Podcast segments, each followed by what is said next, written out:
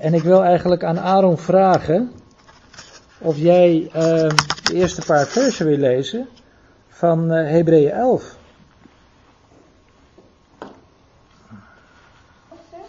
Hebreeën elf, vers één tot en met vers zeven. Het geloof nu is een is vaste grond van de dingen die men hoopt en een bewijs van de zaken die men niet ziet. Hierdoor immers hebben de ouden een goed getuigenis gekregen. Door het geloof zien wij in dat, we, dat de wereld tot stand gebracht is door het woord van God.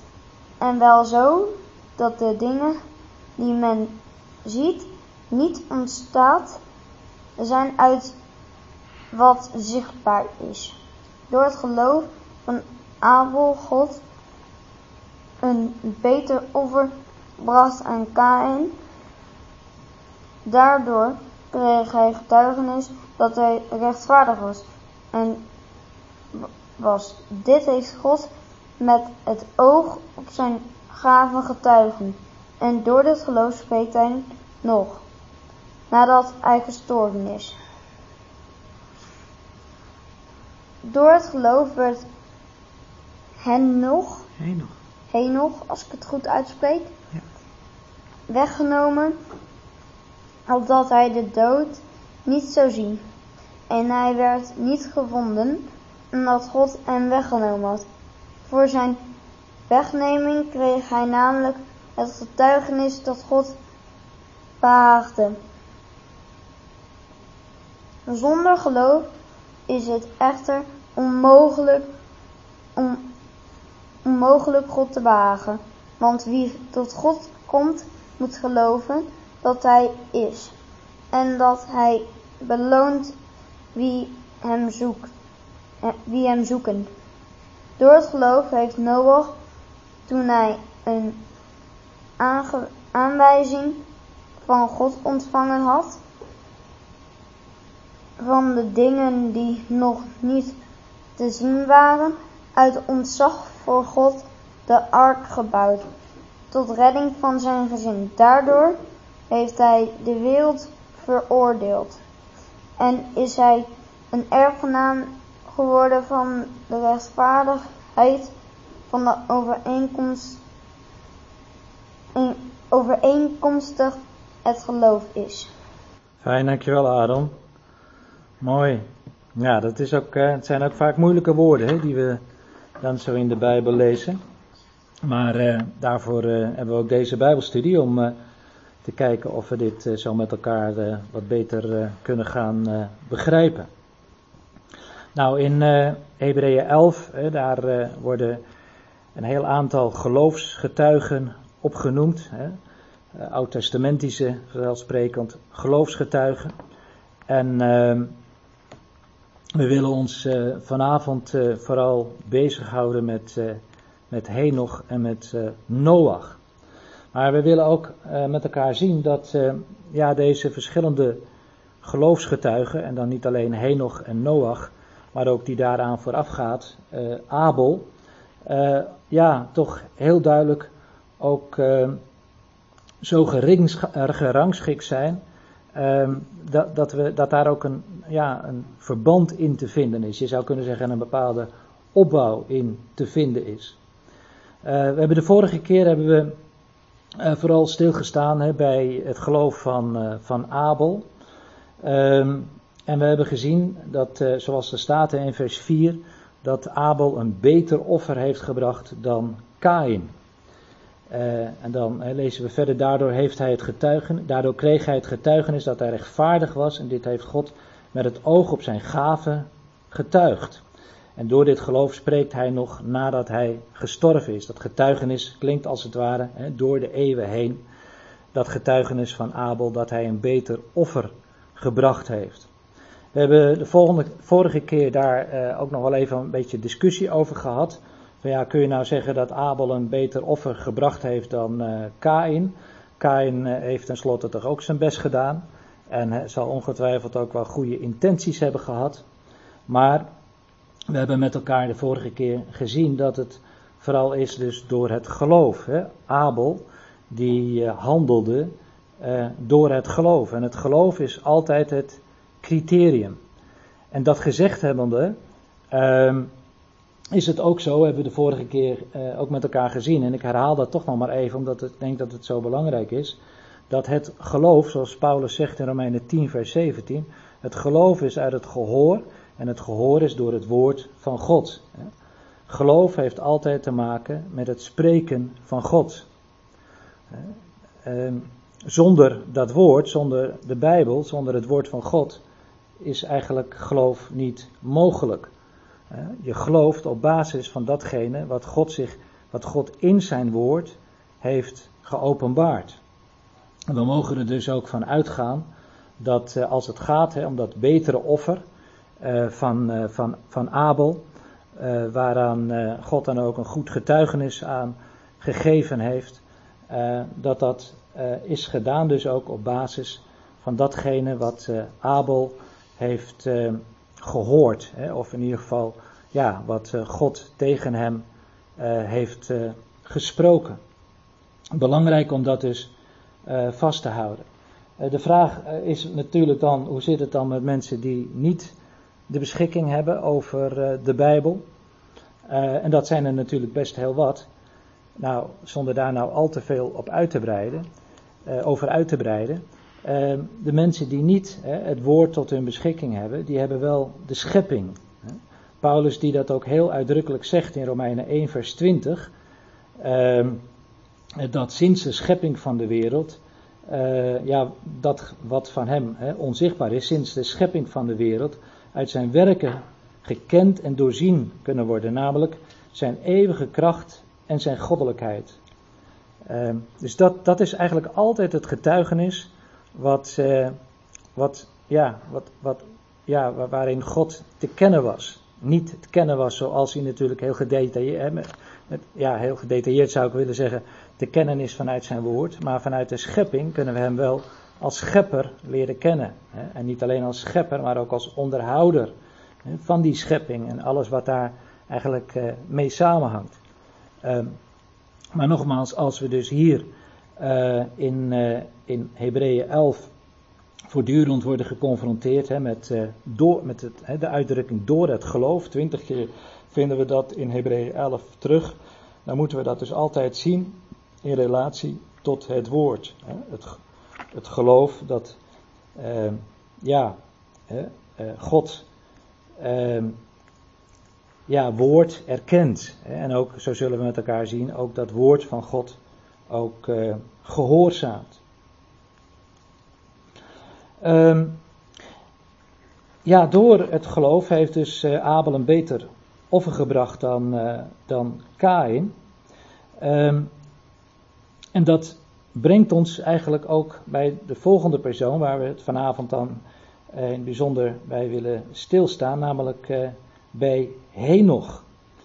Um, en ik zei net eigenlijk al, er ligt een verband tussen die verschillende geloofsgetuigen. Abel, die ja, door zijn offer um, eigenlijk de weg tot verzoening he, bracht. Natuurlijk, uiteindelijk is dat de Heer Jezus Christus geweest. We weten dat al die oud-testamentische offerdiensten in feite allemaal heenwijzingen zijn. Hè? Uh, schaduwbeelden zijn van het ware offer dat, dat komen zou. Maar het bloed is wel de basis uh, op grond waarvan de mens gemeenschap hebben, kan hebben met God. En dus dat Henoch volgt op Abel. Henoch, die nou, zullen we straks met elkaar zien, wiens geloof vooral gekenmerkt werd door het wandelen met God, het omgaan met God. Ja, dat was op basis van het offer. En, en je ziet dus eigenlijk die, ja, die, die, die, die, die verbanden. Eerst de bloedstorting en op basis van de bloedstorting de persoonlijke en de vertrouwelijke omgang met de Heere God. Dat vinden we natuurlijk ook elders in de schrift uh, vele malen uh, terug. Denk aan uh, bijvoorbeeld uh, Hebreeën vijf vers één, hè, waar Paulus zegt, wij dan gerechtvaardig uit het geloof hebben vrede met God, bij God, hè, door ons Heer Jezus Christus. Het is op basis hè, van die rechtvaardiging, die, waar op basis waar natuurlijk, hè, wat, wat we dan ook, uh, ook vinden bij, uh, bij Abel. Hè, uh, Uh, he, kijk maar vers vier, he, door het geloof heeft Abel God een beter offer gebracht dan Kaïn. Daardoor kreeg hij getuigenis dat hij rechtvaardig was. He. Nou, dat is op basis van het geloof. He. We hebben eigenlijk de twee, twee elementen vorige keer gezien. Het bloed, he, dat de basis is he, op, uh, voor, voor de verzoening. En vervolgens het geloof op basis waarvan he, uh, de mens wordt rechtvaardig verklaard he, door God. En... Uh, En zo zegt dan ook Paulus, hè, wij dan gerechtvaardig uit het geloof hebben vrede met God. Je moet eerst met God, je moet eerst gerechtvaardig zijn. De relatie met God moet uh, ja, weer, uh, weer, weer goed gemaakt worden. Hè. Wil je ook werkelijk die vrede met God dan ook uh, kunnen hebben? Nou, voor wat betreft dat bloed, hè, lezen we bijvoorbeeld in Efeze één vers zeven, waar Paulus zegt, in hem, dat is in de Heer Jezus Christus, Um, hebben wij de verlossing door zijn bloed, zegt hij. Namelijk de vergeving van de overtredingen, overeenkomstig de rijkdom van zijn genade. Hier zie je ook weer de basis, hè, het bloed. Daardoor hebben wij hè, de verlossing ontvangen. Daarom hebben wij, daardoor hebben wij ook hè, de vergeving van onze overtredingen. En uh, ja, de rijkdom van zijn genade. Uh, Paulus zegt ook in Efeze twee vers dertien, daar zie je eigenlijk hetzelfde beeld ook, hè, maar nu in Christus bent u die voorheen veraf was, en hij zegt dat tot de heidenen, hè, tot de niet-joden die voorheen veraf was, door het bloed van Christus eh, dichterbij, dichtbij gekomen. Nou, en ik vind altijd ook een hele mooie, uh, in uh, Hebreeën tien vers negentien, hè, waar we lezen, eh, omdat wij nu broeders vrijmoedigheid hebben om in te gaan in het heiligdom, door het bloed van Jezus. Daar zien we ook weer de ingang hebben tot dat heiligdom. De omgang met God, het persoonlijk leren kennen van God, is altijd op basis van het bloed dat de Heer Jezus gestort heeft op het kruishout van Golgotha. Wat de verzoening tot stand, waarmee hij de verzoening tot stand heeft gebracht. En op basis van geloof wordt de mens dan gerechtvaardigd. Nou, laten we eens kijken naar, naar Henoch. Um, vers vijf uh, van Hebreeën elf. Door het geloof werd Henoch weggenomen, opdat hij de dood niet zou zien. En hij werd niet gevonden, omdat God hem weggenomen had. En voor zijn wegneming kreeg hij namelijk getuigenis dat hij God behaagde. Ja, wat was nou eigenlijk het kenmerk van Henochs geloof? Waarmee behaagde Henoch de Heere? Wat zeggen jullie? Breek maar in, ook vanuit, uh, vanuit de mensen die digitaal meekijken. Zijn wandel. Ja, zijn wandel. En zijn wandel is dan ook heel specifiek zijn wandel met God. Hè? Hij wandelde...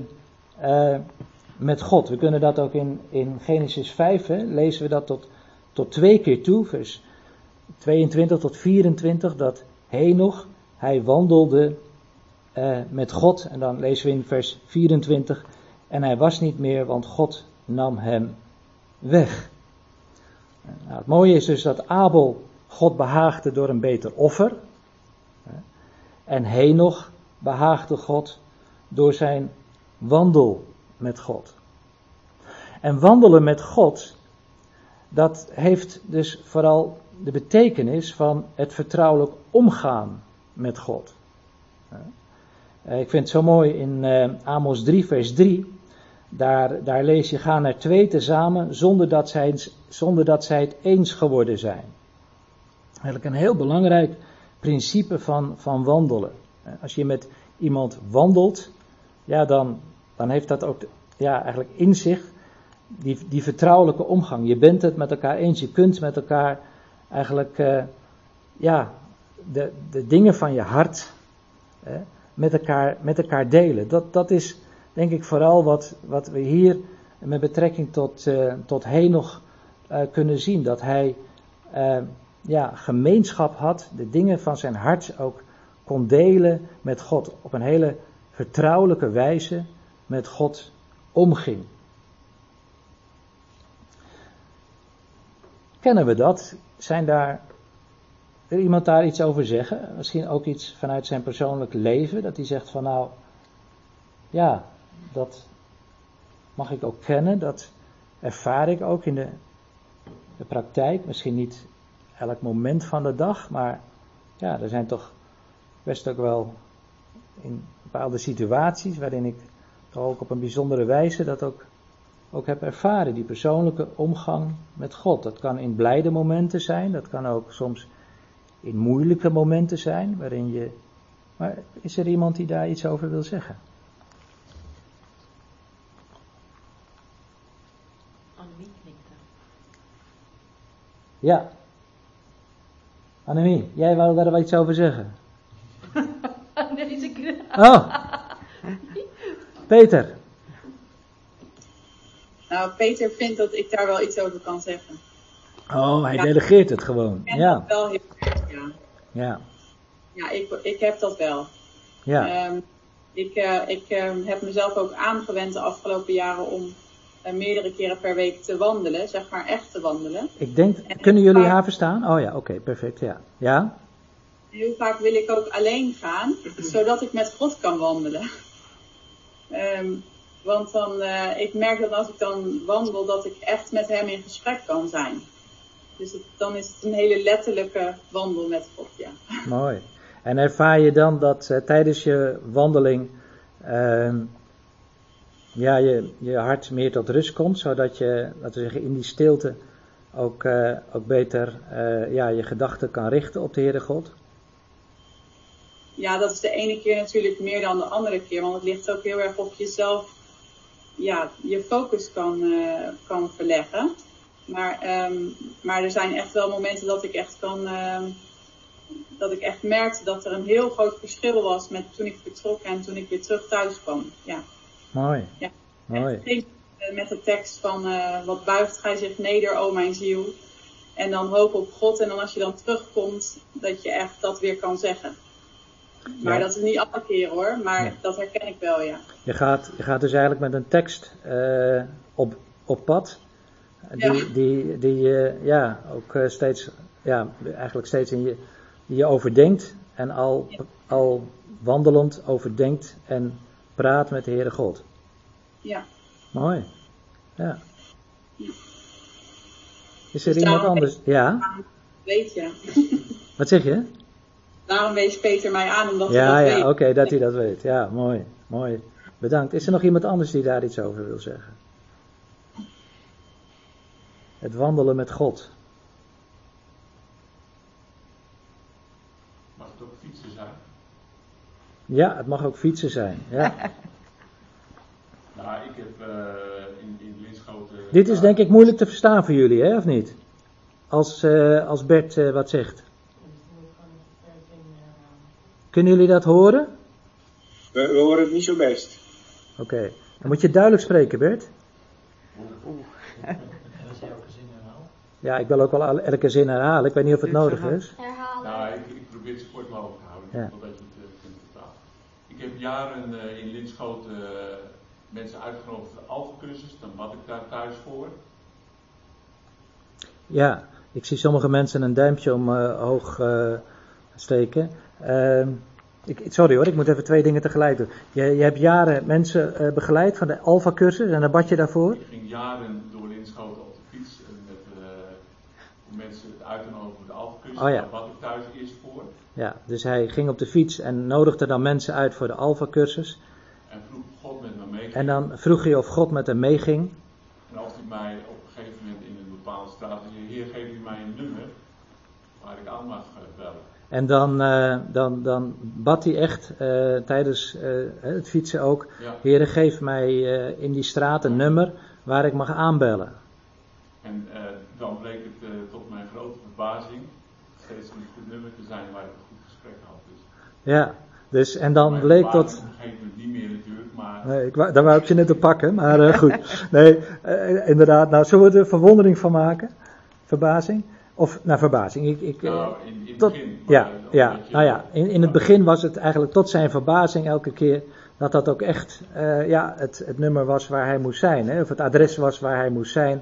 Waar hij dus uh, ja, mensen hadden uh, ontmoeten die een positieve respons uh, gaven. Ja. Ja. En later, uh, doordat je dat uh, zo ervaren mocht, ging je natuurlijk daarop uh, op, op, uh, bouwen. Dus echt uh, dat hij hiermee ging. Zeg maar. Ja, dus...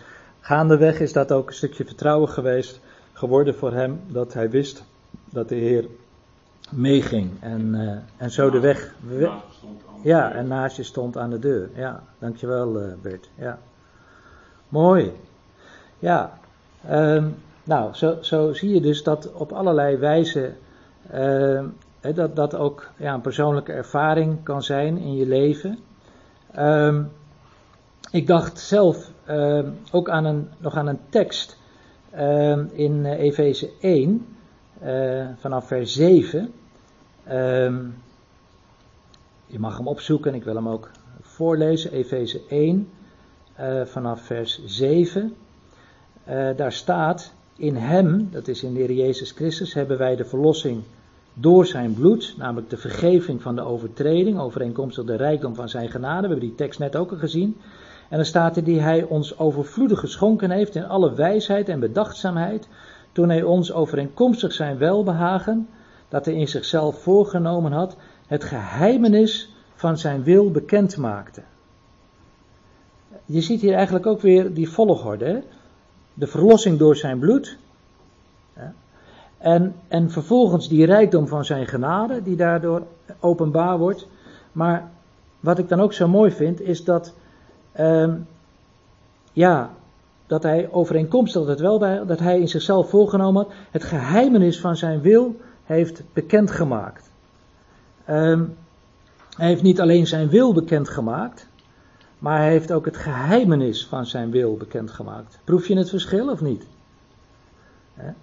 Um, het geheimenis van, het, van zijn wil uh, geeft eigenlijk ook iets weer van die vertrouwelijke omgang. Uh, als je met iemand uh, in gesprek bent, uh, die, uh, ja, die je niet zo heel goed bekend mee bent, ja, dan zul je niet zo gauw echt uh, ja, uh, je hart voor die persoon openen.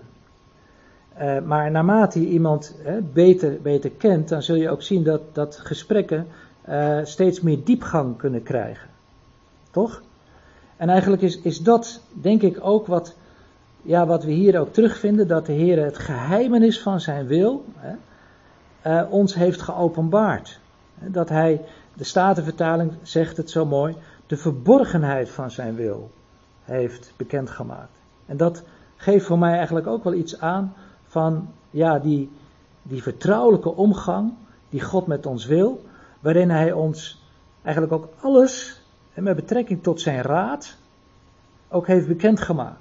Tot wie hij is, zijn persoon, maar ook he, met betrekking tot zijn handelen, eh, met betrekking tot de wereld, he, tot, met betrekking tot zijn volk Israël, met betrekking tot de gemeente, met betrekking tot ons persoonlijk. Het is ongelooflijk he, als we bedenken wat God ons allemaal met betrekking tot zijn wil heeft geopenbaard. En ik denk dus dat juist ook in dat Ja, dat omgaan met God en ook ja, dat onderzoeken van zijn woord, dat onderzoeken van zijn wil, dat daar eigenlijk ook als vanzelfsprekend ook een stukje wandel in ligt opgesloten. Een, een, een vertrouwelijke omgang uh, met, uh, met de Heere God in te beleven is. Ik vind het ook zo mooi, ik heb er ook nog even bij gezet, Johannes vijftien, vers vijftien. Uh, denk ik ook wel een, uh, een bekende tekst. Um, waar de Heer Jezus dan zegt tot zijn uh, discipelen, Johannes vijftien vers vijftien, ik noem u niet meer slaven, want de slaaf weet niet wat zijn Heer doet. Maar ik heb u vrienden genoemd, omdat ik u alles wat ik van mijn Vader gehoord heb, bekendgemaakt heb. Hij heeft het geheimenis van zijn wil geopenbaard. Alles wat hij van zijn Vader heeft gehoord, heeft hij hen bekendgemaakt. Um, Zij waren geen slaven voor, voor hem. Want de slaaf ja, weet feitelijk niet wat zijn Heer doet. Maar hij laat eigenlijk zien aan zijn discipelen in deze, in deze woorden hoe dicht hij hen nabij wil zijn. En hoe ja, persoonlijke hè, omgang hij met hen eh, wil hebben. En die persoonlijke omgang die vooral dus ook tot uitdrukking komt in het bekendmaken eh, van wie hij is. Het bekendmaken van zijn wil. In het bekendmaken van alles. En wat hij vanuit, van de Vader, in dit geval gaat het natuurlijk nog hè, om zijn aardse bediening. En datgene wat de vader, vader hem hè, had geopenbaard. Dat hij vervolgens dat ook aan zijn discipelen mag bekendmaken. Ik denk als we het hebben over de wandel met God, eh, dat we dan ook eh, ja, eigenlijk even zouden moeten kijken naar Romeinen acht. Romeinen acht vanaf vers veertien. Daar vinden we eigenlijk denk ik ook wel een bepaald aspect van het, van het wandelen eh, met God. Uh, en dan vooral ook die vertrouwelijkheid die er is. Romeinen acht vanaf vers veertien. En daar lees je dan: immers zoveel als ze door de geest van God geleid worden, die zijn kinderen van God. Dat is het kenmerk van het kindschap Gods. Het geleid worden door Gods geest. Want, zegt dan de apostel, u hebt niet de geest van slavernij ontvangen, die opnieuw tot angst leidt. Slavernij, denk even aan de woorden die de Heer Jezus sprak tot zijn discipelen: ik noem u geen slaven.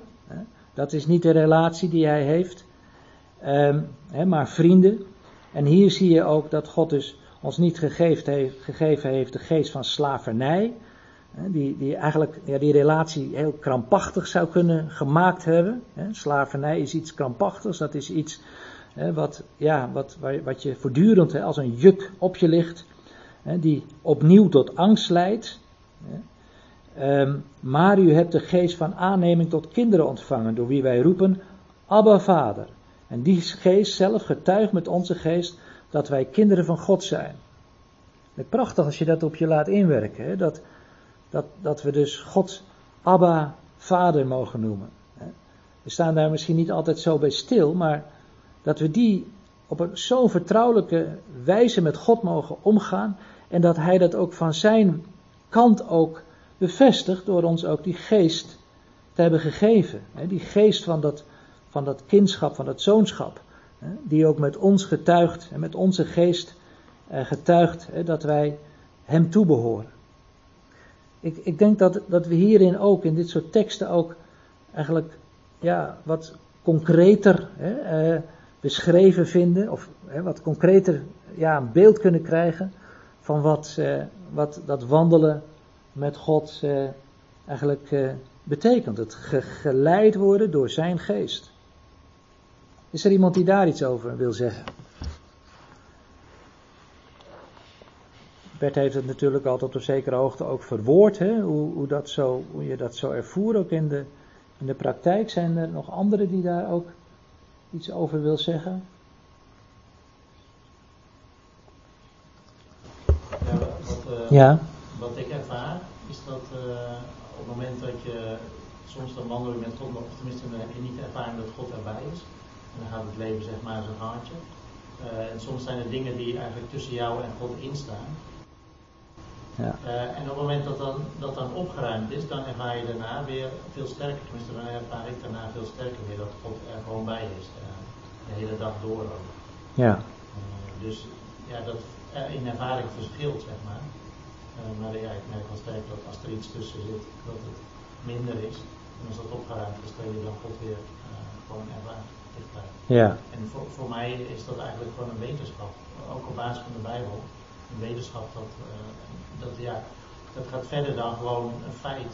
Maar ja, dat is zo. En je ervaart God in, die, in dat feit ook dichtbij. Ja. Ja.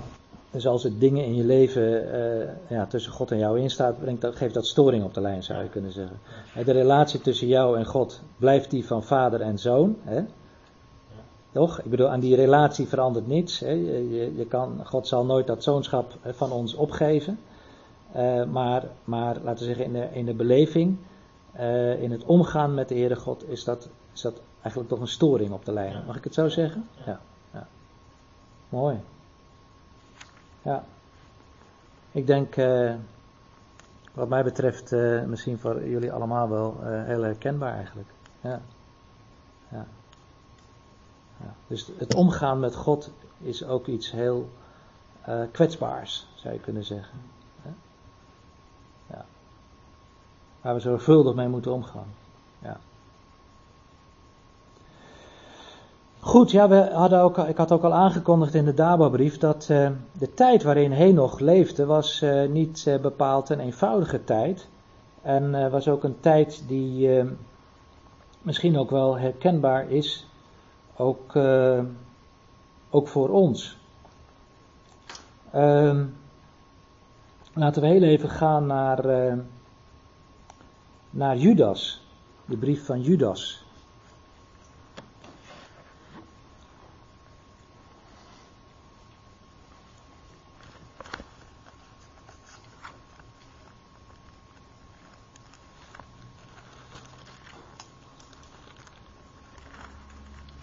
Een hele moeilijke brief om te vinden, omdat die voor het laatste Bijbelboek staat, Openbaring. Het heeft eigenlijk ook te maken met, sorry, het heeft ja. eigenlijk ook te maken met de Heilige Geest op die in iemand. Ja. Met het bedroeven, het uitdoven, ja. het uitblussen. Ja. Ja, Rebecca die geeft dus ook aan dat je hè, met betrekking tot, tot die wandel en, en dat geleid worden door de Heilige Geest hè, die in ons getuigt dat wij kinderen Gods zijn, door wie wij roepen Abba, Vader, dat uh, je inderdaad uh, ook die geest kan bedroeven. Hè? Paulus schrijft daarover in de Efezebrief, onder andere. Efeze, nou, ik zal eens even, even de tekst opzoeken, maar in ieder geval dat, hè, dat je de geest van God ook kan bedroeven. En dat geeft ook al aan hoe, hoe kwetsbaar hè, dat, dat is. Hè? Je kan hem niet uitdoven, uh, He, maar, maar, of tenminste, hij zal niet weggaan, he, hij zal niet van je weg verdwijnen, maar het kan wel zo zijn dat je hem kan bedroeven, uitdoven, ja, of uitblussen. Ja. En dus de werking van Gods geest. Ja. Lust de geest niet uit, he, zegt Paulus in de Thessalonicenzen brief, en veracht de profetie niet. Ja. Ik heb hem weer. Um, goed, naar, uh, naar Judas. Um, elf, uh, kijken we even. Um, Daar staat: wee hun, want zij zijn de weg van Kaïn ingeslagen en hebben zich om loon in de dwaling van Bileam gestort. Bileam was een, een, een, een, een Joodse profeet, een valse profeet, hè, die op verzoek van Balak, eh, de koning van Moab, eh, moest eh, vervloeken. Hè, de weg van Bileam. En zijn door het tegenspreken als van Korach, die zich tegen Mozes opstelde, omgekomen. Deze mensen zijn schandvlekken bij uw liefdesmaaltijden. Als zij met uw maaltijd gebruiken, doen zij zich onbeschaamd te goed. Zij zijn wolken zonder water, die door de wind heen en weer gedreven worden. Zij zijn als bomen in de late herfst, zonder vrucht, tweemaal gestorven en ontworteld. Dat is nogal wat, wat Judas hier allemaal zegt hè, eh, over deze personen. Zij zijn wilde golven van de zee, die hun eigen schanddaden opschuimen. Dwaalsterren, door wie de diepste duisternis tot in eeuwigheid bewaard wordt. En dan vers veertien, en daar hebben we dan Henoch. Over hen heeft Henoch, de zevende van Adam, geprofeteerd toen hij zei: zie, de Heer is gekomen met zijn tienduizenden heiligen, om over allen het oordeel te vellen en alle goddelozen onder hen terecht te wijzen. Uh, voor al hun goddeloze daden die, die zij op goddeloze wijze bedreven hebben. En voor de harde woorden die eh, zij, goddeloze zondaars, tegen hem gesproken hebben. Heel opmerkelijk dus dat, hè, we in de eerste plaats hier dus lezen in Hebreeën elf, hè, dat Henoch wandelde eh, met God. Maar dat eh, Henoch dus eh, tegelijkertijd eh, eh, ook geprofeteerd heeft. En ook geprofeteerd heeft over het oordeel dat over de ongelovige komen zou. Dat is ook een, een aspect van het leven eh, en de bediening van Henoch. Hè. Het wandelen met God eh, en het kennen van God gaf hem ook kennis van de heiligheid van God en ook van het oordeel van God. Het oordeel van God, dat is ja, iets waar we misschien ja, niet zo graag over praten. Um, maar Henoch die daar dus wel degelijk ook over geprofiteerd heeft.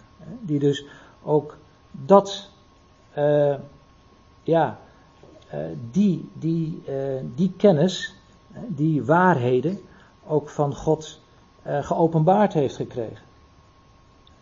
En dus ook uh, geprofiteerd heeft uh, dat de Heere zou komen hè, met zijn tienduizenden heiligen. Ik denk dat het heiligen, als het hier gaat om heiligen, dat we dan vooral moeten denken aan engelen. We vinden dat nader verklaard in Deuteronomium drieëndertig vers twee, voor degenen die dat uh, nog na willen kijken, of in Mattheüs vijfentwintig vers eenendertig vinden we dat ook. En dus dat is ook een aspect van, van Henoch, waar we het vanavond onder andere over hebben. Hij wandelde met God, uh, had die vertrouwelijke omgang met God, kende God uh, in zijn wezen, maar was zich ook bewust dus ook van het oordeel uh, dat, uh, dat, dat over ja, de mensen zou komen die dus God afwezen. En ja, het is eigenlijk best wel heel, uh, heel, heel uh, bruut, hè, zoals, uh, zoals Judas ze dan beschrijft. Hè, schandvlekken bij uw liefdesmaaltijden, hè, enzovoort, enzovoort, wolken zonder water. Ik kan me voorstellen dat het hier gaat om religieuze mensen, die, die, waar Paulus ook over spreekt, die een schijn van godsvrucht hebben, maar, maar eigenlijk niet echt tot, tot, tot, tot kennis van God zijn gekomen. En ja, en eigenlijk, ja, dat is toch ook wel heel treffend, hè? Dat zij, ja... op goddeloze wijze hè, bedreven hebben. Uh, en vooral hè, de harde ho- woorden die de goddeloze zondaars tegen God gesproken hebben. Het zijn dus mensen die niet, uh, hè, geen kennis van God hebben. Ze hebben zeker een bepaalde kennis van God hebben gehad. Maar ze hebben dus eigenlijk hele harde woorden tegen hem gesproken. Ja, en dan natuurlijk het bijzondere met, uh, met Henoch. Uh, vers vijf. Nogmaals, als je even wil inbreken, moet je dat, uh, moet je dat doen. Hè? Als je een opmerking wil maken of wat dan ook, dan uh, is daar uh, gelegenheid voor. Um, ja, door het geloof werd Henoch weggenomen opdat hij de dood niet zou zien. Hij werd niet gevonden omdat God hem weggenomen had. En voor zijn wegneming kreeg hij namelijk getuigenis dat hij God behaagde. Um, Dat is wel heel bijzonder met betrekking tot Henoch. Dat is eigenlijk het ja, derde bijzondere punt hè, van Henoch. Na zijn wandel met God en na zijn, ja, hè, zijn profetie die hij heeft uitgesproken. Als zevende trouwens, ben ik nog niet eens op ingegaan, van Adam. Zeven is het getal van de volheid. Dat heeft ook een bepaalde, bepaalde betekenis. En ja, ik denk ook dat je dat ook in het leven van, van Noach ook tri- terugziet. Hè. Die wandel met God. Uh, en die bijzondere bediening die hij ten uitvoer bracht, maar natuurlijk ook de bijzondere wijze waarop, uh, waarop hij dus door God is weggenomen. En nou heeft uh, Aaron een vraag. Dan ga ik eens even een slokje water voor nemen, Aaron. Dat was vast een hele moeilijke vraag. Ik weet niet, uh, maar waarom mocht Henoch dan niet de dood zien? Ja, waarom mocht Henoch niet de dood zien? Ja, ik denk dat God ten aanzien van Henoch op een hele bijzondere wijze uh, heeft gehandeld. Uh, dat inderdaad Henoch ja, hè, wandelde met God. En dat er een bepaald moment is geweest waar, waarin God tegen Henoch gezegd heeft. Uh, en nu neem ik je thuis, nu neem ik je op. Nu, nu mag je bij mij thuis komen.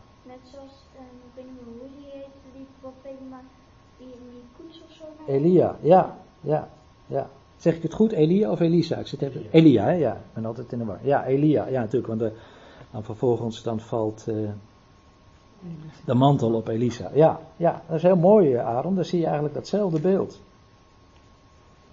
Heel bijzonder, ja. En dus inderdaad, degene, hè, Henoch was degene die de dood uh, niet uh, zag, hè, maar hij wordt... Ja, door het geloof, en we zien ook dat dat ook bij Henoch dus ook een belangrijke um, um, rol ook heeft gespeeld. Door het geloof werd hij nog weggenomen. En uh, ja, is er iemand die daarop wil ingaan? Ja, Peter, uh, ik, een vraagje. Ja. Um, er is ook een visie op uh, de opname. Ja. Dat Henoch ook uh, zeg maar als uh, beeld is van uh, de opname die gaat komen. Ja. Uh, um, zoals uh, Paulus dat beschrijft in, in Thessalonicenzen. Ja. Hoe, hoe, hoe, hoe, hoe moet ik dat in dit verhaal zien? Hoe, hoe sta jij daarin? Ja, uh, dat is een, uh, een, een, uh, een thema wat uh, misschien goed is om eens uh, apart uh, te behandelen. En misschien is dat ook wel goed omdat uh, daar uh, misschien ook niet op al te lange termijn ook eens uh, met elkaar over te, uh, over te spreken. Uh, Ikzelf uh, zie onze positie, en dat wil ik dan op een later tijdstip wel eens, uh, wel eens, wel eens toelichten, uh, vooral vanuit Filippenzen drie. Vanuit Filippenzen drie. We kunnen dat er even bij pakken.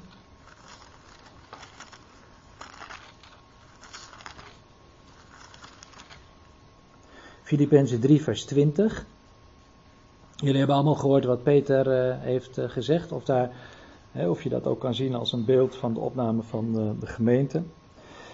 Nou, Paulus die uh, in Filippenzen drie uh, vers twintig dan zegt... Heel mooi, hè? Ons burgerschap is echter in de hemelen. Paulus, geïnspireerd door de Heilige Geest vanzelfsprekend, maakt hier een bijzondere waarheid eigenlijk ons bekend. Dat wij in feite, van God uit gezien, al in de hemel zijn. We zijn burgers, al van een rijk in de hemelen. Hoewel wij nog op aarde ons bevinden, bevinden wij ons geestelijk gezien als in de hemelen. En dan zegt hij, waaruit wij ook de zaligmaker verwachten, namelijk de Heer Jezus Christus, die ons vernederd lichaam veranderen zal, zodat het gelijkvormig wordt aan zijn verheerlijk lichaam, overeenkomstig de werking, waardoor hij ook alle dingen aan zichzelf kan onderwerpen. Ja, um, eigenlijk verbindt de apostel Paulus hier dat, dat burgerschap, he, dat hemels burgerschap, dat wij als, als gelovigen mogen, mogen hebben. Met ook de verwachting. Hè, dat wij de zaligmaker mogen verwachten. Nou, de Heer Jezus Christus, hij is onze zaligmaker. Hè, we mogen weten dat hij ons zalig gemaakt heeft van onze zonden, van onze ongerechtigheden. En dat hij die heeft weggedaan als zodanig. Mogen wij hem kennen als, als zaligmaker. Maar, Paulus die voegt hier ook nog iets toe met betrekking tot ons fysieke leven, ons aardse leven. Hij zegt namelijk dat ons vernederd lichaam eh, veranderd zal worden. En dat is ja, wat, wat onze verwachting eh, ook vandaag aan de dag mag zijn. Dus dat wij inderdaad de Heer Jezus Christus als onze zaligmaker eh, mogen verwachten, eh, namelijk de Heer Jezus Christus, namelijk die ons vernederd lichaam veranderen zal, zodat het gelijkvormig wordt aan zijn verheerlijk lichaam. Er zijn uh, over dit thema, uh, Peter, dat zul je denk ik ook wel weten, er zijn best wel, is best wat verschil van, uh, van visie. Um, ik geloof persoonlijk uh, dat het hier inderdaad gaat om dat, dat verwachting. Hè? Uh, dat het hier niet in de eerste plaats gaat om... Uh, degene, eh, op het, nou ja, laten we zeggen, degene die overleden zijn, ook zij eh, zullen opstaan. Dat eh, zegt de apostel natuurlijk ook heel duidelijk. Uh, eh, in vers elf, daar spreekt hij over de opstanding van de doden. Uh, eh, zelfs de uitopstanding, maar goed, dat, dat is een thema wat we misschien nog eens later nog eens moeten bespreken. Uh, maar hier gaat het echt over levende gelovigen, eh, die dus die verwachting hebben van de komst van de Heer Jezus Christus en die verandering van dat aardse lichaam. En ik denk dat dat dus wel een essentiële waarheid is, die eh, naar mijn idee dus inderdaad helemaal ook ligt in het verlengde van, eh, van wat, eh, ja, wat Henoch heeft meegemaakt. He, namelijk dat hij de dood niet zag, he, maar door de Heere God werd, eh, werd weggenomen. En nou is het stil. Dat is nieuws. Dat is onze verwachting. We spreken daar misschien niet zo vaak over. Maar als hemelburgers hebben we die verwachting. En mogen we uit die verwachting leven. Het zal gebeuren, zal het ook wel stil worden op de aarde. Ja, dat zou zomaar kunnen, ja. Ja.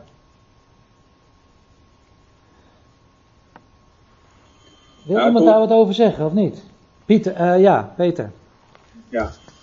ja ik, ik, ik, Jij ik, bent uh, ingebracht, hè? Ja, ja. ja. ja ik, ik ben ook heel benieuwd uh, naar, uh, als we het een keer gaan behandelen met, uh, met de Dabba. Ja. Uh, nou, ik ben heel erg uh, benieuwd ook naar, uh, uh, naar, naar jullie uh, visie daarin. Um, ik moet zeggen dat mijn visie daarin in, in de jaren is, uh, is, is ontwikkeld. En door veel te lezen en te luisteren naar lezingen en, en dat soort dingen. Ja. Uh, dus maar ik, nou, ik heb daar zelf ook nog gewoon heel veel vragen over. Dus ik, ik ben daar gewoon heel benieuwd hoe, hoe jij daar tegenaan kijkt. Ja.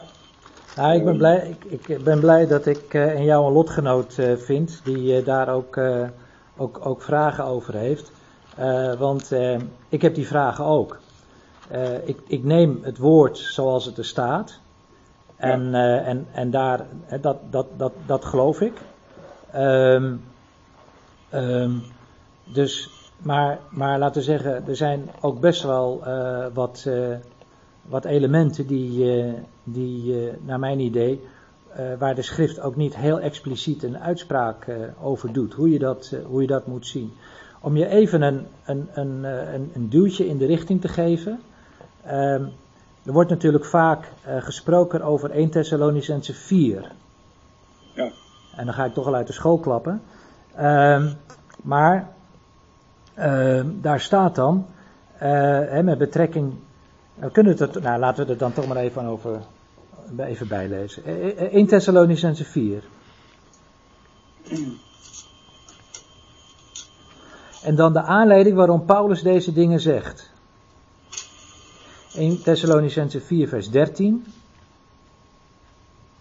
Daar zegt hij, Eerste Thessalonicenzen vier vers dertien. Maar ik wil niet, broeders, dat u onwetend bent ten aanzien van hen die ontslapen zijn, opdat u niet bedroefd bent zoals ook de anderen die geen hoop hebben. Dat is de aanleiding, dat moet je goed, wel goed vasthouden. Dat is de aanleiding. Er waren dus, ja... velen eh, bedroefd eh, vanwege degenen die al ontslapen waren. Maar Paulus zegt, je hoeft niet bedroefd te zijn zoals de anderen die geen hoop hebben. Want, zegt hij dan vers veertien, als wij geloven dat Jezus gestorven en opgestaan is, zal ook God op dezelfde wijze hen die in Jezus ontslapen zijn, terugbrengen met hem. Dus er is weer een bijeenvergadering. Ja? Ja? En dan vers vijftien... Want dit zeggen wij u met een woord van de Heere, dat wij die levend zullen overblijven tot de komst van de Heere, de ontslapenen beslist niet zullen voortga- voorgaan. Want de Heere zelf zal met een geroep, met de stem van een aartsengel en met een bazuin van God neerdalen uit de hemel. En de doden die in Christus zijn, zullen eerst opstaan. Daarna zullen wij, de levenden die overgebleven zijn, samen met hen opgenomen worden in de wolken, naar een ontmoeting met de Heere in de lucht. En zo zullen wij altijd bij de Heere zijn. Zo troost elkaar met deze woorden. Dus Paulus geeft deze woorden echt als troost. Nou, wat volgens mij hier in Eerste Thessalonicenzen vier het er vooral om gaat, dat, dat de apostel zegt, wij um, um, die, uh, die zullen overblijven tot de komst van de Heere. En het woordje komst is hier het woordje parousia. En dat heeft volgens mij de betekenis van de lichamelijke komst van de Heer Jezus. De parousia. Vaak wordt dan gezegd van ja, die parousia is een periode. Hè, dus eerst de, parousia, eerst de komst, hè, waarbij de gelovigen dan de Heer tegemoet zullen gaan. Dan die zeven jaar van, uh, van, uh, van uh, verdrukking enzovoort enzovoort. En dan hè, zijn, zal hij terugkomen hè, op de Olijfberg met de gelovigen enzovoort enzovoort. Um, Ik vind, ik vind dat zelf persoonlijk, maar, de, maar daar zijn natuurlijk verschillende visies over. En misschien en ongetwijfeld ook wel binnen Dabar zullen daar verschillende visies over zijn. vind ik dat uh, een lastige constructie, omdat je hem niet expliciet in de schrift uh, terugvindt. He, dus, dus dat je die parousia moet zien dus als een, als een periode. Het gaat hier naar mijn idee dus specifiek over een groep gelovigen die inderdaad zullen, ja, zullen achterblijven eh, tot de parousia, tot de komst eh, van de Heer Jezus. Dus die, die gaat daaraan vooraf. Eh, dat is ook duidelijk als je ook verder de Thessalonicense brief leest, eh, dan zul je ook zien dat er ook allerlei profetische elementen worden worden worden uh, gezegd door, door de apostel Paulus met betrekking tot de komst hè, van de mens ter wetteloosheid, dat de eerste afval moet komen en de mens ter wetteloosheid zich moet openbaren. Zij volgt daar als het ware dat profetische scenario wat we kennen, ook vanuit, uh, vanuit de eindtijdreden van de Heer Jezus en natuurlijk ook van heel veel oud-testamentische uh, profetieën. Um, voor wat betreft uh, Filippenzen drie, denk ik persoonlijk, maar dat zeg ik dan met enige voorzichtigheid, eh, dat het hier dus eigenlijk nog om een, om een fase daarvoor nog is. En dat het hier dus echt gaat over eh, ja, de hoop zoals we die nu mogen hebben. En die dus niet eh, per se eh, voorafgaat aan parousia. Parousia is ook een woord wat je in de latere brieven van de apostel Paulus ook niet, eh, niet tegenkomt. Is dat enigszins een antwoord, Peter? Maar daar kunnen we nog rustig een hele avond over praten. Ik zou voor de rest geen verdere vragen stellen. Oké. Okay. Want het, ja, er reizen gewoon heel veel vragen in mij op als ik, uh, als ik, als ik ook met je meelees. Ja. Uh, maar goed, het is een heel interessant en boeiend uh, onderwerp. Ja. Dus maar, bedankt, je hebt me enige uh, richting gegeven. Ja. Maar dat betekent wel dat, uh, want daar, daar kwam die vraag uit voort natuurlijk. Eh, omdat we het over Henoch hebben. Ja. Eh, die wandelde met God en die, en die werd uh, opgenomen. Ja. Uh, ja, dat, dat, in, in dit geval zou je dat niet als een, als een beeld moeten zien van de gemeente die opgenomen is. Uh, nou ja, goed. Uh, kijk, uh, je, je, je kan het erin lezen. Uh, als zodanig. Dus daar, daar, ik, daar heb ik dus geen, uh, geen, geen moeite mee. Als je dus inderdaad zeggen dat beeld van Henoch als het ware dus, uh, dus terugtrekt, uh, doortrekt naar wat we bijvoorbeeld uh, vinden in uh, één Thessalonicenzen vier en uh, Filippenzen drie. Hoewel naar mijn idee dat dus wel twee, uh, eigenlijk ja, Filippenzen drie en uh, één Thessalonicenzen vier dus verschillende dingen zijn. Ik, ik voeg daar meteen aan toe, want ik kijk eventjes uh, richting Krijn. Uh, jij vroeg uh, Peter, is dat, uh, is dat de visie van Dabar?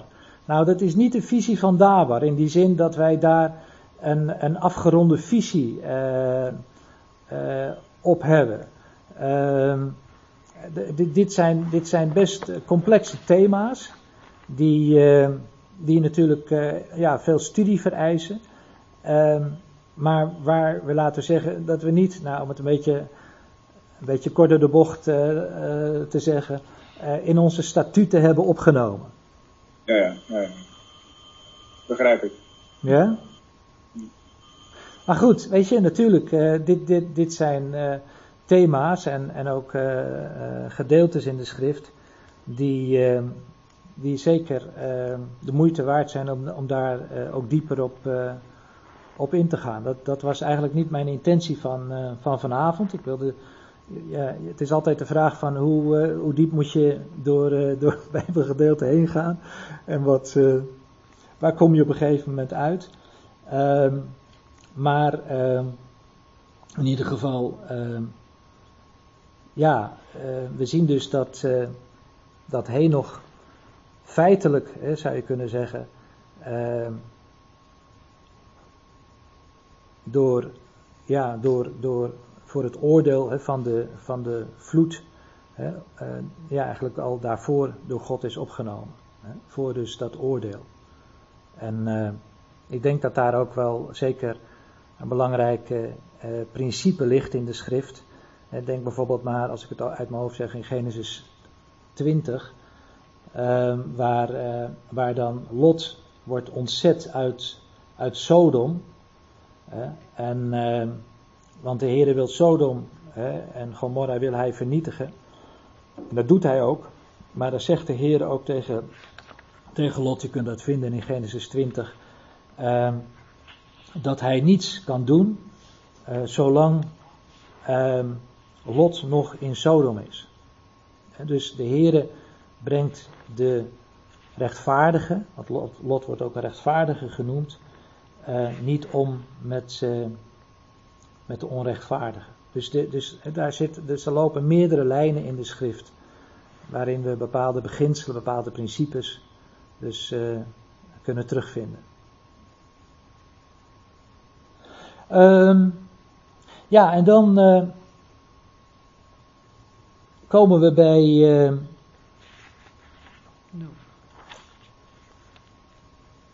ja, het is trouwens geloof ik Genesis negentien vers tweeëntwintig van uh, dat de Heere dat zegt tegen, tegen Lot. Even verifiëren. Ik had het over Genesis twintig.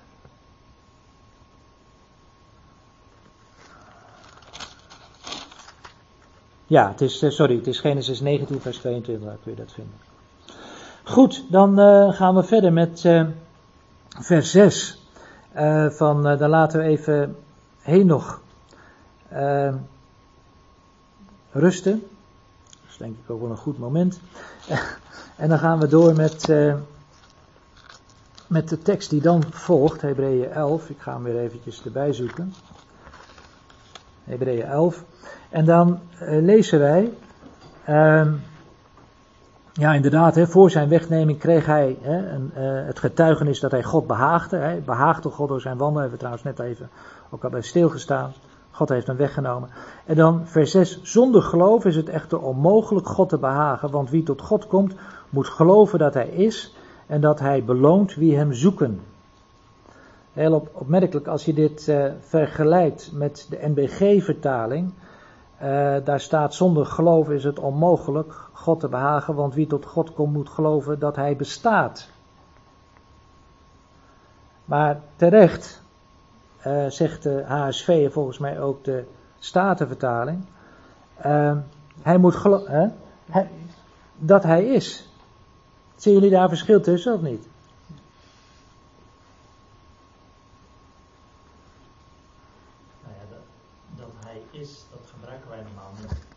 Nee. Nee, in ons, in ons het is taal, taalkundig niet correct. Dat hij, ja, hij is. Ja, ja we gebruiken het niet. In de zin van, uh, ik, ik uh, denk dus ik besta, of ik denk dus ik ben. Ja. Ja. Nou, ik, ik, ik denk dus dat, dat wat hier eigenlijk naar voren komt, is dat het meer is dan geloof in het bestaan van God. Ik denk dat als het hier staat, hè, dat, dat je moet geloven dat hij is, dat hij in feite de altijd aanwezige is. Als je mensen op straat zal spreken en zal vragen, geloof je in God, geloof je in het bestaan van God, zullen velen zeggen, ja, dat, dat geloof ik wel. Maar als je vraagt, geloof je dat God is, dat God is, in feite de ik ben. He, zoals hij zich aan Mozes openbaart. He. Ik zal zijn die ik zijn zal. Ik, he, de ik ben. We hebben daar dus ook uh, in zondagochtenddiensten uh, een keer uh, een aantal studies over gedaan. He, over de zeven ik ben uitspraken. Dan geloof ik dat dat eigenlijk de es- essentie is van wat hier bedoeld is. Dat hij de aanwezige is. Dat hij is de altijd zijnde is. Zoals hij zich inderdaad dan ook in zijn woord ook openbaart als de ik ben. Dus boven de tijd, hè, uh, boven ruimte, hij is er altijd. Dat is, dus dat is een mooi in, in, in Johannes acht, hè, er staat, hè, eer Abraham was, zegt de Heer Jezus, ben ik. Hè, daar laat hij zien, hij gaat niet mee in de tijd, hij staat boven de tijd, eer Abraham was, niet was ik, maar ben ik. Hij was het er natuurlijk toen al, maar hij is de ik ben, hij staat boven de tijd, hij is die onveranderlijke God. Dat ligt er eigenlijk allemaal in opgesloten. En, en daar gaat het, naar mijn idee dus ook, uh, om, dat uh, ook met betrekking tot, uh, tot, tot die gelovigen die hier uh, ter sprake worden gebracht en hun specifieke geloof, uh, dat zij inderdaad, ja, in, uh, God kende als degene die altijd is, de ik ben, uh, die overal bij betrokken wil zijn ook in ons leven. Ik denk dat we het ook heel praktisch mogen maken. Uh. Dat is feitelijk um, ja, wat naar mijn idee hier wordt, uh, wordt bedoeld. Uh, want wie tot God komt moet geloven dat hij is en dat hij beloont wie hem zoeken. Vinden jullie hier een paradox in zitten of niet? Je zou zeggen, God is er en tegelijkertijd moet je hem zoeken. Ja, is dat een paradox? Is dat een tegenstelling? Als God er is, hoef je hem toch niet te zoeken. Nou, wie, wie wil daar iets over zeggen? Nou, je, je kan denken, van in Kolossenzen drie staat, zoek de dingen die boven zijn. Dat is niet om, om ze te vinden, maar om, ze, om ermee bezig te zijn. Dus bedenk de dingen die boven zijn. Ik denk dat dat hier ook bedoeld wordt. Ja. Dus dat je bezig bent met de dingen van God. Ja. Konden jullie dat allemaal meekrijgen? Konden jullie dat horen? Ja, fijn. Ja. En dus inderdaad, ja, zo geloof ik het ook, Krijn. Dus ook toevallig dat we het met elkaar eens zijn. Maar, uh, maar inderdaad, het eh, ja, zijn niet verwachten. Nee, onzin natuurlijk. En maar zoek de dingen die boven zijn. Ja, zoek de dingen. En uh, ik heb er nog een paar teksten bij uh, gezocht. Uh, bijvoorbeeld uh, dat David zegt tot Salomo in één Kronieken tweeëntwintig vers negentien. Je hoeft het niet op te, op te, uh, op te slaan, maar je kan het wel opschrijven. En dan zegt hij, nu dan richt uw hart en uw ziel erop om de Heere uw God te zoeken. Sta op en bouw het heiligdom van de Heere. Dat is het moment hè, waar, waar, waar Salomo het, het, de opdracht krijgt om de tempel te bouwen. Hè. En dan, dan, dan, dan zie je eigenlijk, richt uw hart en uw ziel erop op de Heere om uw God te zoeken. En eigenlijk dat is eigenlijk wat zoeken is. Wat het, wat, ja, zoals Paul, dat, zoals uh, Krijn, ik verwar je al met, met Paulus, moet je nagaan. Maar he, wat Krijn eigenlijk net al zei, he, dat, dat, dat uh, je hart erop zetten. He. En dat was, was nodig dus ook he, voor Salomo om die tempel te bouwen. Dat was niet zomaar he, een, een, een, een, een, ja, een, een, een, een opdracht die hij kreeg. Uh, Die, die, nou ja, die natuurlijk heel veel inzichten en, en noem maar op uh, vereiste. Maar het, boven alles was het een, een gericht zijn op het hart van God. Dat maakte die tempel uiteindelijk tot wat hij was. En daarvoor ja, zocht hij God. Hè, zocht hij het aangezicht van God. Uh, Psalm honderdvijf vers vier, daar staat ook, vraag naar de Heere en zijn kracht. Zoek zijn aangezicht voortdurend. Dat is mooi, hè? Je vraagt naar de Heere en zijn kracht en zoekt zijn aangezicht voortdurend. Dat geeft ook weer iets aan van ook dat hele persoonlijke, hè, dat aangezicht zoeken van de Heere. Dat hele persoonlijke, hè, vertrouwelijke omgang met de Heere.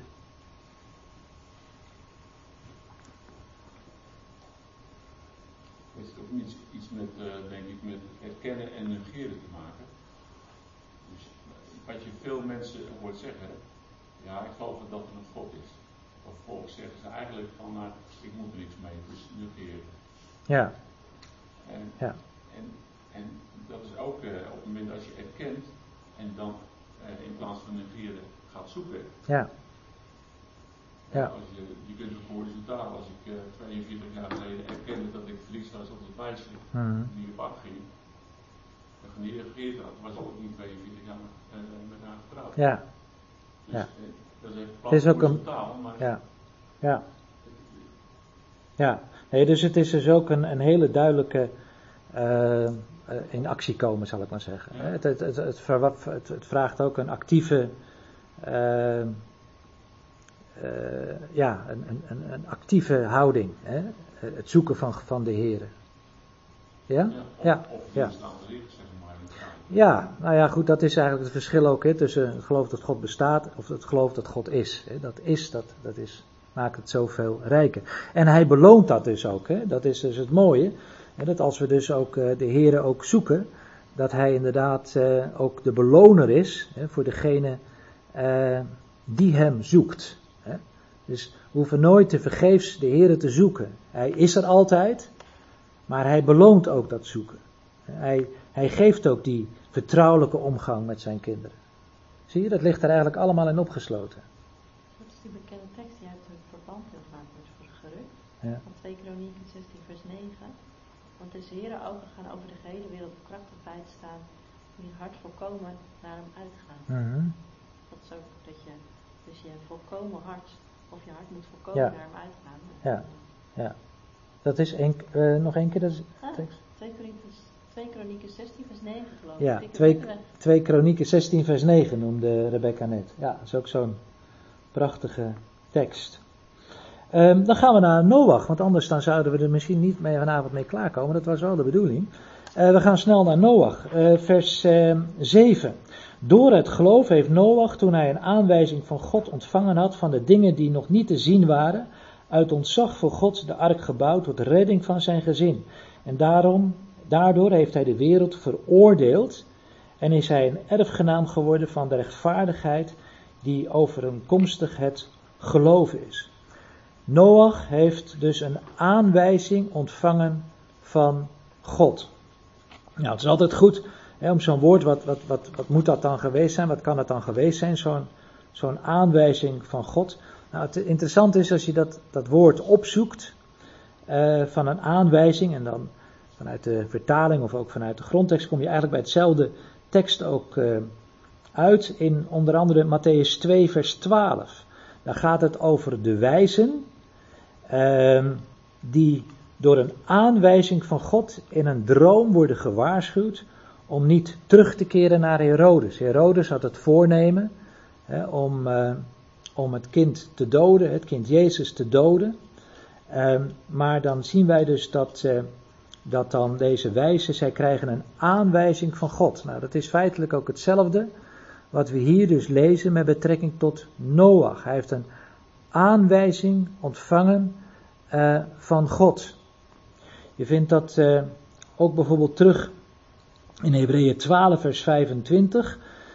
Let er dan op dat u hem die spreekt niet verwerpt, want als zij niet zijn ontkomen die hem verwierpen, die op aarde aanwijzingen van God deed horen. Veel meer zullen wij niet ontkomen als wij ons afkeren van hem die vanuit de hemelen spreekt. Zij hebben dus de, de, de profeten verworpen die aanwijzingen van God deden horen. Nou, dat is eigenlijk hetzelfde woord wat hier wordt gebruikt. En dat is dus feitelijk wat hier ook met Henoch is gebeurd. Um, of uh, Noach is gebeurd. Noach heeft een, een aanwijzing van God ontvangen. Een boodschap van God ontvangen.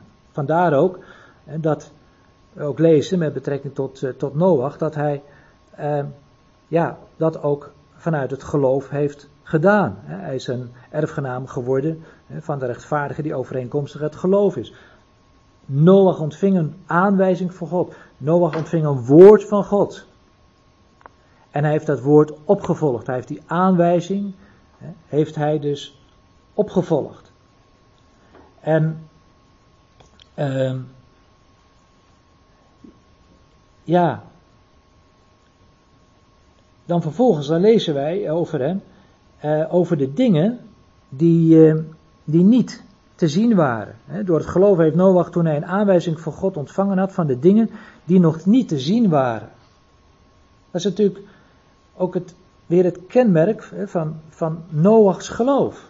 Henoch wandelde met God, kenmerk van zijn geloof, persoonlijke omgang met God. Nou, ongetwijfeld heeft Noach dat ook gehad. Uh, maar het, het, het, ja, laten we zeggen, het accent, want het zijn steeds accenten. Er zijn heel veel overeenkomsten tussen deze geloofsgetuigen, maar je ziet dat de schrift ook bepaalde accenten legt. En het accent bij, bij Noach is dat hij eh, ja, een aanwijzing van God ontvangen had eh, van dingen die nog niet gezien waren. Ja, wat waren dat voor dingen die dan nog niet gezien waren? Zou iemand daar een antwoord op kunnen geven? Oordeel en die straf die over de wereld zou komen, ja, toch? Ja, absoluut. Daar was hij voor gewaarschuwd. Ja. En dan had, dan had hij uh, ter harte genomen en ja. Naar gaan handelen. Ja, ja. Dankjewel Wouter. Ik denk zelf ook zeker, dus, dus dat, dat oordeel dat nog niet over de aarde was gekomen. Uh, ik denk tegelijkertijd uh, ook uh, dat er natuurlijk een enorm natuurverschijnsel daar heeft plaatsgevonden. Hè? Je leest in... Uh, In Genesis zeven dat uh, alle bronnen van de grote watervloed openbarsten en de sluizen van de hemel werden opengezet hè, met die zondvloed. Hè, dus, dus dat was iets wat, wat, wat inderdaad nog, ja, nog nooit had voorgekomen, dat men, mensen nog nooit hè, hadden, hadden meegemaakt, hè, zulke, zulke, zulke natuurverschijnselen. En daarvoor moest Noach een, een boot, hè, een ark bouwen. Uh, maar ja, het was natuurlijk, menselijk gesproken, was het natuurlijk ja, eigenlijk, een, een, een, nou ja, op zachtjes gezegd, een merkwaardige instructie, een merkwaardige uh, um, uh, uh, aanwijzing hè, die, die hij van God had ontvangen. Een ark bouwen, terwijl er nog eigenlijk helemaal, het was droog, er was helemaal geen aanleiding hè, om, om een ark tot redding te bouwen. En dat is het mooie, denk ik, ook met het kenmerk van geloof. We hebben net al gezien, hè, het geloof is uit het gehoor en het gehoor is door het woord van God. We, we geloven hè, God niet omdat wij het zien, maar omdat wij God geloven, namelijk datgene wat hij ons vanuit zijn woord heeft bekendgemaakt. Dat is geloof. En eh, ja, Paulus zegt dat natuurlijk ook, hè, twee Korinthe vijf vers zeven. Eh, wij wandelen door geloof en niet door aanschouwen. En er wordt een heel duidelijke nadruk hè, eh, gelegd ook, hè, dat het, het, de geloofswandel hè, is, ja, is, is, is niet het zien. Hè. Dan kun je niet spreken over geloof. Maar, maar het niet zien. En dat vinden wij natuurlijk moeilijk, want wij willen graag dingen zien, willen dingen hè, tastbaar maken, enzovoort, enzovoort. Maar de, de essentie van het geloof, zoals we dat dan bij Noach terugvinden, is dat hij, ja, geloofde het woord van de Heere, wat, ja, naar de mens gesproken, ja, eigenlijk... Uh, ja, onlogisch was hè, om, een, om een ark te bouwen. Maar we zien dat hij ook een stukje geloofsgehoorzaamheid hè, aan het licht heeft gebracht. Um, hè, door het geloof toen hij de aanwijzing van God had ontvangen van de dingen die nog niet gezien waren, uit ontzag voor God de ark gebouwd. Hè. Dat is ook zo mooi. Hij heeft dat gedaan uit ontzag voor God. Hè. Ook dat is een aspect van het geloof. Het ontzag hebben voor God. Het handelen in overeenstemming met zijn woord, het gehoorzamen en dat tegelijkertijd ook doen vanuit een stuk ontzag voor wie God is. De Almachtige, de Ik Ben waar we het net over gehad hebben, de altijd aanwezige. Ja, wat zag Noach wel? Noach zag ook wel iets. Ja, en dat lezen we in Mattheüs vierentwintig vers achtendertig, je hoeft het niet uh, uh, op te zoeken. Um, daar staat, het uh, is de eindtijdreden van de Heer Jezus, want zoals ze bezig waren in die dagen voor de zondvloed met eten, drinken, trouwen en ten huwelijk geven, tot aan de dag waarop Noach de ark binnenging. Noach zag dus wat er om hem heen gebeurde. Namelijk, dat men... Ja, men dronk, men trouwde, men gaf ten huwelijk. Laat ik zo zeggen, het leven ging, ging door zoals het eigenlijk altijd men het gewend was. Totdat, staat er dan, Noach de ark binnenging. Als ik me die wereld van Noach uh, voorstel, dan, uh, dan is dat een wereld geweest die, die ongelooflijk duister was. We zullen daar straks nog wel even iets over... Nou, nee, het is al bijna vijf en half tien. Maar eh, er was een enorme duisternis in die tijd. En de mensen hadden desalniettemin... ging het leven gewoon door. Ik denk dat, dat, dat, dat mensen het idee hebben... dat gaat wel goed met onze wereld. Er is geen enkele aanleiding om, om, om het anders te doen... zoals we het altijd gedaan hebben. Tot het moment... dat, dat, dat Noach... de ark binnenging hè, met, met de zijnen. En dan vervolgens die, die, die watervloed hè, over de aarde kwam. Um,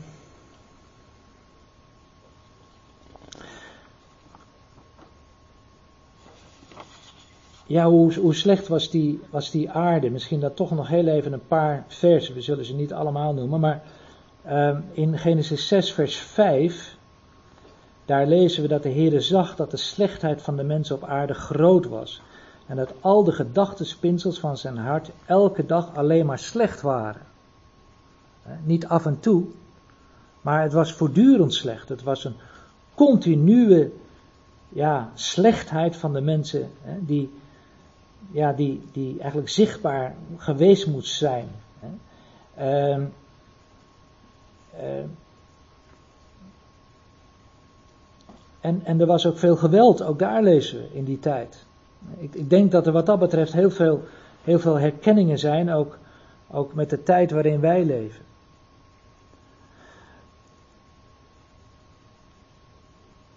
En desalniettemin, dat vind ik zo mooi, zowel Henoch als Noach, zij, zij wandelden in geloof, in het vertrouwen op God. Ik denk dat, dat eigenlijk al die drie geloofsgetuigen, zoals we die vanavond even, Abel dan heel kort de revue hebben laten passeren, maar ook Henoch en Noach, dat zij alle alleen gestaan hebben. Abel die natuurlijk gedood werd door zijn broer. Daar alleen stond in het veld. Maar ook Henoch. Ook dat was een verschrikkelijke tijd. Noach. Als je dat leest in Genesis zes. Gaan daar nou niet te ver op in. Maar dan zul je zien dat het een, dat het een vreselijke tijd was. En desalniettemin. Hè, hebben zij gedaan wat God vroeg. Om te doen. En ik denk. Ja, dat daarin ook voor ons een, een prachtige les ligt. Eh, ligt opgesloten. Het is heel opmerkelijk dat in Lukas vijftien, nee sorry, in Lukas zeventien, daar, eh, daar spreekt de Heer over de dagen van Noach en de dagen van Lot. Lukas zeventien, je kan het even noteren voor jezelf, vers zesentwintig tot en met negenentwintig. Er wordt, er wordt door de Heer gesproken over de dagen, dat is de tijd hè, van Noach, en de dagen, de tijd van Lot. De omstandigheden waarin zij verkeerden, daar was heel veel met elkaar in o- Eigenlijk heel veel overeenkomsten. Alleen wat je merkt uh, bij Noach is dat hij de weg ging uh, van gehoorzaamheid in zijn dagen. Uh, Noach wordt ook door Petrus in twee Petrus twee vers vijf de prediker van de gerechtigheid genoemd. Als je kijkt naar Lot, heel opmerkelijk dat je ook met betrekking tot Lot leest, dat, eh, dat Lot ook een rechtvaardige was. Op basis waarvan? Op basis van geloof. Hij heeft zelfs, hè, zegt Petrus, zijn ziel eh, gekweld door, door, door ook in, in, in, eh, in Sodom aanwezig te zijn. Je, je ziet eigenlijk bij Lot een, Een neergaande spiraal. Eerst kiest hij voor het mooie land daar bij de Jordaan, Jordaanvlakte. Dan vervolgens zie je dat, dat hij zijn tent opslaat bij Sodom. Dan later zie je dat, dat, dat Lot gaat wonen in Sodom. En dan als derde zie je dat uiteindelijk dan ook Lot eh, ook nog gaat zitten in de poort van Sodom. Dat wil eigenlijk zeggen dat hij ook, ook volledig deel had hè, en ook kennelijk ook een aanzienlijk persoon was in die gemeenschap van, van Sodom, die zo verdorven was. En het tragische eigenlijk is dat op het moment dat God Lot wil, wil, wil, wil, wil, wil weghalen uit, he, uit, uit Sodom, samen met zijn vrouw en zijn dochters en, en zijn schoonzonen, dat je dan leest in Genesis negentien vers veertien, dat... Eh, Dat, dat hij niet serieus wordt genomen door zijn schoonzoons. Ze lachen hem en ze maken grappen over Lot. Lot werd niet meer serieus genomen. Hij was wel een rechtvaardige. Dat wil zeggen, hij was, God rekende kennelijk dat, dat geloof van Lot nog wel tot, tot, he, tot rechtvaardigheid. Maar uiteindelijk werd, God niet meer, werd Lot niet meer serieus genomen. En ik, ja, ik denk ook he, in mijn eigen leven en jullie misschien ook in jullie leven. Van, het is geweldig dat we de Heer Jezus mogen kennen. Het is geweldig dat we die genade mogen kennen. Dat we al die rijkdommen mogen hebben. Maar natuurlijk de vraag is ook in hoeverre. Ja, is ons leven, is ons dagelijkse wandel ook in overeenstemming met, met dat leven met de Heer. En kunnen, ja, nemen de mensen ons serieus, om zo te zeggen. Natuurlijk, ik weet natuurlijk ook als, als gelovige dat je soms niet serieus wordt genomen. Dat de wereld om je lacht, dat kan heel goed.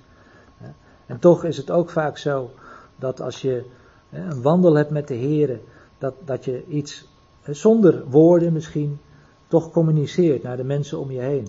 Dat ze zien van hé, hey, hij of zij is toch anders. En ja, dat soms ook kan leiden tot, tot vragen van waarom ben jij anders? Wat is er in jouw leven? Waarom eh, sta jij in het leven zoals je staat in het leven? En dat geeft soms eh, geweldige eh, gelegenheden voor een, eh, voor een getuigenis. Wat ik tenslotte dan ook nog mooi vind is van Noach, dat we ook lezen dat hij de ark heeft gebouwd tot redding van zijn gezin. Ik denk dat dat ook een prioriteit is van ons. Hè? Van ons gezin of van onze geliefden. En degene die ons het naaste, eh, naaste staan, dat we daar ook een getuigenis voor zijn. Dat we hè, ons leven ook zo is ingericht dat we, ja, dat we daar prioriteit aan geven. Tot redding van zijn huisgezin. En geweldig dat, dat door het geloof hè, van, uh, van, van Noach uiteindelijk ook zijn, ja, zijn, zijn vrouw en zijn, zijn, zijn, zijn, ja, zijn familie, dus ook door die ark ook die redding hebben, hebben ontvangen. Heel bijzonder. En dan tenslotte staat er, uh, en daardoor heeft hij uh, ja, de wereld veroordeeld. Dat is natuurlijk ook duidelijk, dat hij als prediker van de gerechtigheid ook, ja, als het ware ook de wereld heeft veroordeeld, degene die achterbleven. En hij is een erfgenaam geworden van de rechtvaardigheid die overeenkomstig het geloof is. Een erfgenaam van, het, van de rechtvaardigheid die uit het geloof is. En ik denk als je het hebt over de erfgenaam, dat je dan eigenlijk weer, weer terug moet uh, uh, naar Abel. Want uh, we lezen van Abel uh, dat, uh, dat ja, hij door het geloof uh, uh, het getuigenis kreeg, vers vier... dat hij rechtvaardig is. En je ziet dat als het ware zich verder doortrekken. En dat ook Noach als het ware een erfgenaam mag weten van die rechtvaardigheid, die gerechtigheid. En die is op basis van het geloof. Ik wil het, wou het hier toch maar heel even bij laten, want ik zie dat het inmiddels half tien is. Of zijn er nog dringende vragen of opmerkingen? Ik kijk ook even naar jullie. Niemand in slaap gevallen? Mooi. Dan gaan we de Heere danken. Lieve Vader in de hemel, wij danken u zo hartelijk dat we deze avond zo met elkaar rondom uw woord mochten samenkomen. Heere, en we willen u danken dat we ja, eigenlijk bij al deze gelovigen ja, bepaalde aspecten mogen zien, heren, van ja, wat het geloof is en wat het geloof ook kan uitwerken in ons leven. Heren, dat Abel een beter offer bracht door het geloof dan, uh, dan Kaïn. Heren, en dat u uh, ja, dat ook, uh, ja, daar ook een getuigenis aan gegeven heeft. We hebben gezien hoe Henoch wandelde met u, heren, en dat uh, ja, die bloedstorting van... Uh, Van, van Abel, dat offer wat hij bracht, eigenlijk ook de weg dan ook opende als het ware in die lijn voor, uh, voor Henoch. Heren, die, die op grond van die verzoening mogen wandelen met u. Heren, wat geweldig dat ook wij met u mogen wandelen. Dat we daar ook vanavond met elkaar ook over hebben mogen spreken. En dat we ook hebben mogen luisteren naar elkaar, hoe, ja, hoe, hoe we dat zo in ons leven ervaren. Heren, en ja, dan willen we ook zo danken ook. Heren, voor dat uh, ja, geweldige waarheid dat u Henoch hebt weggenomen. Heren, dat hij de dood niet gezien heeft. Uh, heren, wat een geweldige hoop hebben we daar ook uh, mogen ontlenen, ook vanuit Filippenzen drie. Heren, en uh, ja, we willen u ook zo danken voor Noach. Heren, die uh, in het geloof de ark bouwde. En uh, ja, wat geweldig dat wij ook ja, die ark mogen kennen. Heren, en dan... Ja, in de persoon van de Heer Jezus Christus. Dat uh, we bij Hem mogen schuilen voor dat oordeel. Heren, dat we in die ark ook veilig zijn. Dat we niet ons zorgen hoeven te maken of, of we daar misschien zouden kunnen uitvallen of, of hoe dan ook. Maar dat we voor tijd en eeuwigheid geborgen zijn in en door uw Zoon, de Heer Jezus Christus. We danken u ook, heren, voor het getuigenis van deze drie gelovigen. Heren, die... feitelijk ook vandaag nog steeds ook tot ons spreken. En mag het ook zo zijn, Heere, dat ook ons getuigenis mag doorklinken naar de wereld om ons heen. Heere, en ook naar degenen die ons lief en dierbaar zijn. En denken ook zo bijzonder ook aan degenen, Heere, die, ja, die, die u nog niet persoonlijk kennen, die u nog niet persoonlijk toebehoren. Heere, dat, dat ja, door onze levenswandel, of misschien ook voor de momenten die u ons geeft om, om te getuigen, Heere, dat ook zij eh, ja, tot kennis mogen komen van die zaligheid, van die zaligmaker, de Heer Jezus Christus. Vader, wilt u zo alles wat we vanavond ook met elkaar hebben overdacht, wilt u dat verder ook uitwerken in onze harten en levens. En uh, zo komen tot uw doel en dat u verheerlijk wordt. Heren, we willen ook uh, in het bijzonder nog uh, Mirjam Bot ook bij u brengen, die ook gevraagd heeft voor gebed. Heren, ook uh, over het boek wat zij aan het schrijven is en, en deze week ook, uh, ook klaar moet en daar best uh, ja, wat, uh, wat druk op de ketel staat. Heren, wilt u het wel maken en we bidden u, Heren, dat, uh, ja, dat dit boek ook velen tot zegen zal mogen zijn. Zeker het thema wat zij behandelt, Heren, wat uh, best ook uh, heel moeilijk is. Uh, moeilijk ligt ook in deze tijd, waarin zoveel duisternis om ons heen is, maar waarin zij toch ook het licht van uw woord wil laten schijnen. We zeggen u daarvoor zo hartelijk dank en ja, dragen haar zo aan u op. In de naam van uw Zoon, onze Heer en Heiland, Jezus Christus. Amen.